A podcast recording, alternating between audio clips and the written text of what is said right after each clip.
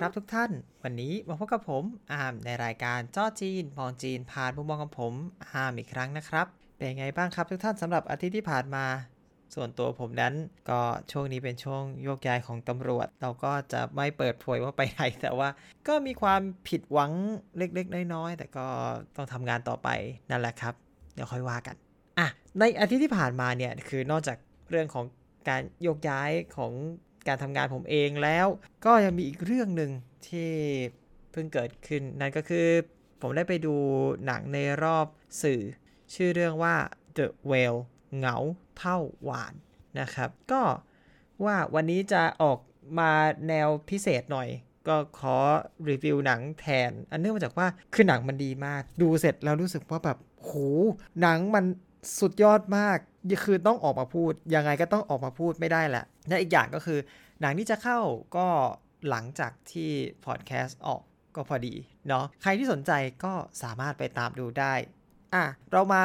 คุยกันเรื่องหนังก่อนเวลเหงาเท่าหวาน ก่อนหน้านี้เรื่องนี้มันเป็นบทละครมาก่อน เป็นละครเวทีมาก่อน เราก็เอามาแสดงเป็นหนังอีกรอบหนึ่งเนื้อเรื่องย่อๆก็คือตัวเอก ที่มีชื่อว่าชาลี ก็เป็นครูที่สอนภาษาอังกฤษ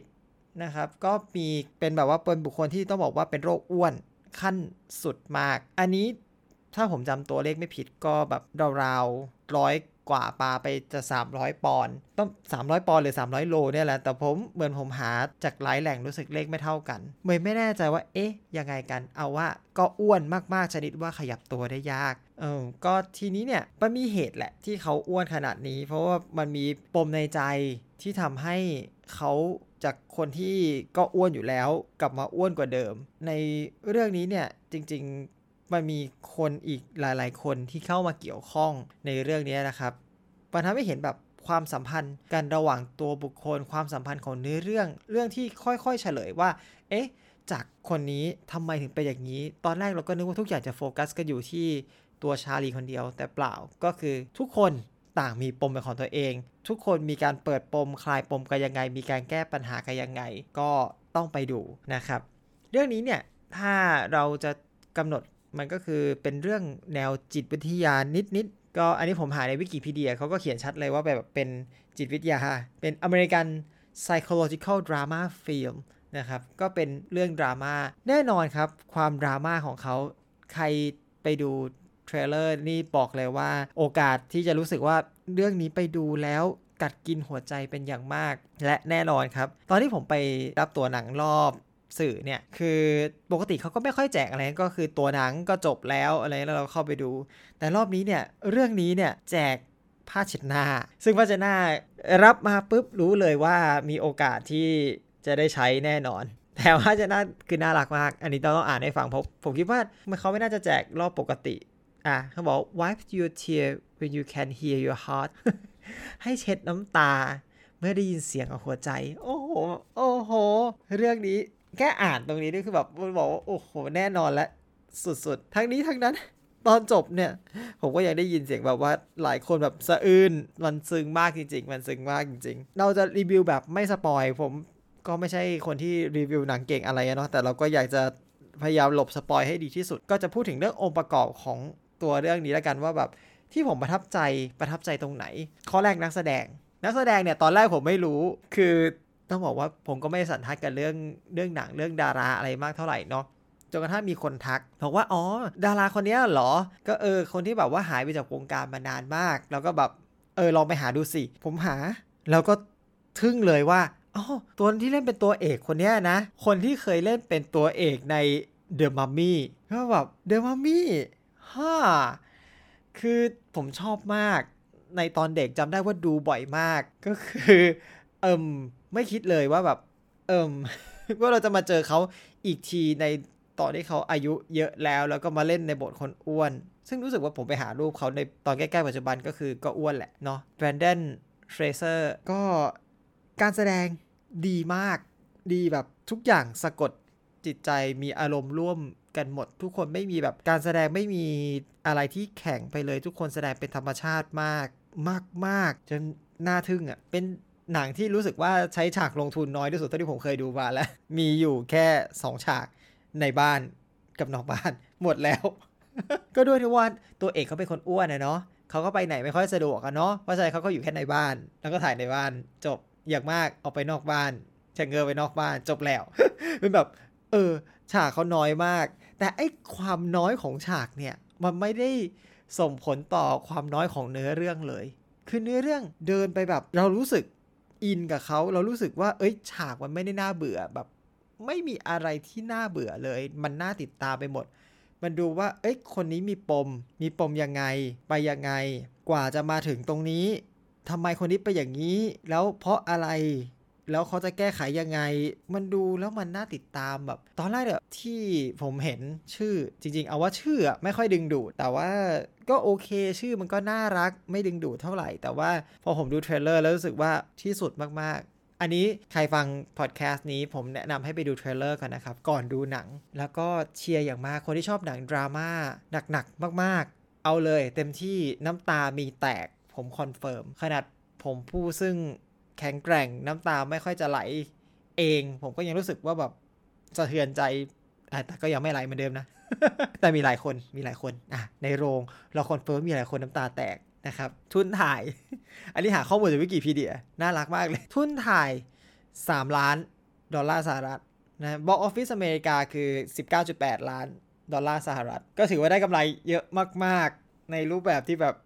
ลงทุนน้อยได้กำไรมาก แต่ก็นั่นแหละครับ อย่างที่บอกว่าทุนน้อยฉากน้อยไม่ได้หมายความว่าเนื้อเรื่องจะไม่สนุกสนุกมากไม่สนุกแบบปูเนาะเพราะมันเป็นดราม่านั่นแหละ อารมณ์เข้าถึงหมดทุกคน เราก็มาพูดด้วยความภูมิใจมากๆ จริง ๆ ในในหนังเนี่ยมันมีการแสดงหลาย ๆ อย่างมีหลาย ๆ ฉากที่ เออ ผมว่าเขาเก็บรายละเอียดมันได้ดีมาก อันนี้เราจะพูดแบบไม่ค่อยสปอยสัญญา เท่าไหร่ แต่ว่าผมจะบอกว่าในเรื่องมันเกิดแบบในยุคประมาณแบบ iPhone 5 เพราะว่าในเรื่องเนี่ยลูกสาวเขาใช้ iPhone 5 ส่วนตัวชาลีเองใช้โทรศัพท์ Android ในยุคก็เก่าพอสมควรอะไรอย่างเงี้ยครับ ดูจากของประกอบฉากดูจากหลายสิ่งหลายอย่างที่อยู่ในเรื่องไม่มีอะไรที่ดูโดดออกมา จนรู้สึกว่า เอ้ยมันไม่ใช่แบบนี้หรือเปล่านะ หรือว่า เอ๊ะ มัน มันแบบเดียวกันหรือเปล่าอะไรอย่างเงี้ย เออ ผมเห็นก็ ก็รู้สึกว่า เออเขาก็ใส่ใจรายละเอียดได้ลงดีเทลได้ดีมากเหมือนกัน และอีกเรื่องในเรื่องนี้ที่เราจะไม่พูดถึงไม่ได้เลย คือการแสดงของทุกคน คือการแสดงของแต่ละคนเนี่ยอารมณ์ถึงตั้งแต่ตัวเอกลูกสาวเพื่อนของเขาหรืออะไรเงี้ยแต่ละคน คือมันให้ความรู้สึกว่าเวลากลับมานั่งคิดนะครับ ตอนดูเสร็จแล้วกลับมานั่งคิดแบบเออ ถ้าเราอยู่ในสถานะนั้น ถ้าเราเป็นแบบนั้น เราก็คงมีอารมณ์แบบนี้เหมือนกัน แล้วเราเป็นอีกคนหนึ่งที่ได้ยิน เราก็รู้สึกแบบนี้เหมือนกัน แต่จะให้ทำยังไงล่ะ ในเมื่อมันเป็นแบบนั้นอะไรอย่างเงี้ยครับ คือมันทำให้เราคิดตลอดว่าแบบเออที่คนเขาเป็นอย่างนี้ เพราะอะไรอีกฝ่ายรู้สึกยังไง เวลาดูไปจริง ๆ ถ้าเกิดเป็นคนคิดมากหน่อยแบบผมเนี่ยก็อาจจะอาจจะจมดิ่งเข้าไปในความคิดค่อนข้างเยอะนะครับ เพราะว่าข้อมูลที่เขาให้ในหนังค่อนข้างเยอะจริง ๆ มันก็ทำให้เราแบบถูกคิดว่าเออการพูดแบบเนี้ยมันส่ง เอฟเฟกยังไงกับอีกคนนึง การกระทำแบบเนี้ยมันก็ส่งผลระยะยาวยังไง ที่จะกลับมาเพื่อแก้ไขในอย่างเรื่องนี้หลักๆ ก็คือเอาว่าความสัมพันธ์พ่อลูกการแก้ไขในความสัมพันธ์แค่นี้เนี่ยควรจะทำยังไงดี ดูแล้วมีอะไรอยากพูดเยอะ แต่กูก็พูดเยอะแล้วจะสปอย ขออภัยมือใหม่นะฮะ ในการหัดหลบสปอยมากๆนะครับงั้นเราก็มาพูดต่อในอีก ประเด็นหนึ่งที่ผมก็ค่อนข้าง เอาเรียกว่าเราได้อะไรจากเรื่องนี้ดีกว่า ในเรื่องนี้เนี่ย อย่างที่บอกว่าเขาเป็นเรื่องของจิตวิทยาใช่ไหมครับ ก็สิ่งแรกที่เห็นได้ชัดก็คือ ทุกคนย่อมมีปมเป็นของตัวเอง อันนี้เป็นสิ่งแรกที่พอดูเสร็จปุ๊บแล้วเราได้เลยว่า เออทุกคนย่อมมีปมในใจเป็นของตัวเอง ไม่ว่าใครที่เรารู้สึกว่าเขาดี แล้วก็ตาม ก็สุดท้ายก็กลับว่าเขาก็มีปมในใจอย่างใดอย่างหนึ่ง ซึ่งปมนี้เนี่ยมันมากกว่าการที่จะส่งผลต่อตัวเอง มันกลายเป็นว่ามันส่งผลต่อคนอื่น แล้วเผลอๆอาจจะส่งผลต่ออีกหลายคนด้วย รู้สึกว่า เอ้ย ความคิดของเราคำพูดของเราที่พูดออกไป โดยที่ไม่ได้คิดหรือการกระทำที่ทำออกไปโดยที่เราไม่ได้ เราไม่ได้คิดไม่ได้ไต่ตองอะไรให้ดีเนี่ย ตอนแรกเราคิดว่ามันจะเป็นอย่างเงี้ย แต่ปรากฏว่าผลกระทบมันไม่ใช่ ผลที่ออกมาปุ๊บอ้าวคนแรกโดนผลกระทบ มันก็ส่งผลต่อคนต่อต่อไป ส่งผลต่อต่อภาพลักษณ์ต่อสายตาต่อความคิดของอีกหลายๆคน เป็นช่วงต่อเนื่องไปเรื่อยๆ ก็ดูเสร็จจริงๆ ผมว่าได้ข้อคิดหลักๆหลักที่สุดเลยก็คือ การกระทำหนึ่งอย่าง การกระทำอะไรก็ตามทำได้ง่าย แต่การจะกลับมาแก้ไขอะไรก็ตามอย่างหนึ่งเนี่ย มันใช้กำลังมาก มันใช้แรงใจมาก มันใช้ พลังงานมาก แต่ไม่ใช่ว่าทำไม่ได้ ก็เป็นอะไรที่ผมรู้สึกว่าดูแล้วรู้สึกประมาณนี้เนาะที่แบบข้อคิดที่เราได้ ทั้งนี้ทั้งนั้นครับก็ก็บอกอยู่เสมอว่าแต่ละคน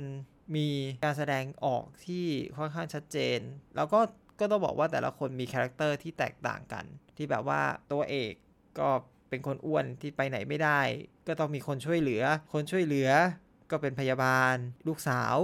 ที่ก็เข้าสู่วัยรุ่นแล้ว แล้วก็มีภรรยาตัวเองอีกอะไรอีก แต่ละคนมีพื้นฐานต่างกัน มีปมต่างกัน แต่ทุกคนจะทำให้กลับเข้ามาในจุดที่โอเคสำหรับทุกคนเนี่ยมันเป็นยังไง มันไม่เชิงแก้ปัญหา เพราะว่าในชีวิตจริงเราก็มันก็ไม่ได้มีการแก้ปัญหา แต่ว่าชีวิตจริงเราจะมีการเลือกอะไรบางอย่างที่มาเราจะต้องเลือกหนึ่งอย่างเพื่อแล้วก็ทิ้งอีกหนึ่งอย่าง มันเป็นสิ่งที่เราต้องแลกกันตลอดเวลา เพราะฉะนั้นเรื่องนี้ก็จะไม่มีอะไรที่ดูเป็นการจบแบบสมบูรณ์แบบ จะไม่ใช่เพอร์เฟกอันนี้ผมก็ต้องบอกล่วงหน้าไว้ก่อนเลย มันไม่มีอะไรที่สมบูรณ์แบบ มันมีคนที่ได้แล้วคนที่ไม่ได้ มันเหมือนชีวิตจริงที่ใช่เรามีตัวเลือก มันมี 1 ก็มี 2 แน่นอนนะครับ เราเลือกอย่างหนึ่งต้องทิ้งอย่างหนึ่ง ประทับใจมากชนิดต้องรีบกลับมารีวิว ไปดูครับไปดูครับไปดูครับ The Well เหงาเท่าวาน รับรองสนุกแน่นอนแล้วก็เข้า 16 เนาะอาจจะพูดยากนิดนึง พาคนที่คุณรัก พาคนที่คุณใส่ใจไปดูด้วยนะครับ เรื่องนี้ดูคนเดียวอาจจะเจ็บกว่าเดิม อันนี้เตือนให้ก่อนเลยดูคนเดียวอาจจะเจ็บนะฮะถ้ามีคนไปดูด้วยช่วยแชร์ความช้ำจะดีมากครับ โอเคครับ ก็วันนี้ก็เป็นเรื่องที่นอกเหนือจากจีนไปนิดนึงเนาะแล้วก็ของมันดีจนอยากเล่าต่อ เออนั่นแหละครับ ก็ขอขอบคุณทุกท่านที่รับฟังในวันนี้มากๆนะครับ ผมแล้วพบกันใหม่ตอนหน้าครับ สวัสดีครับ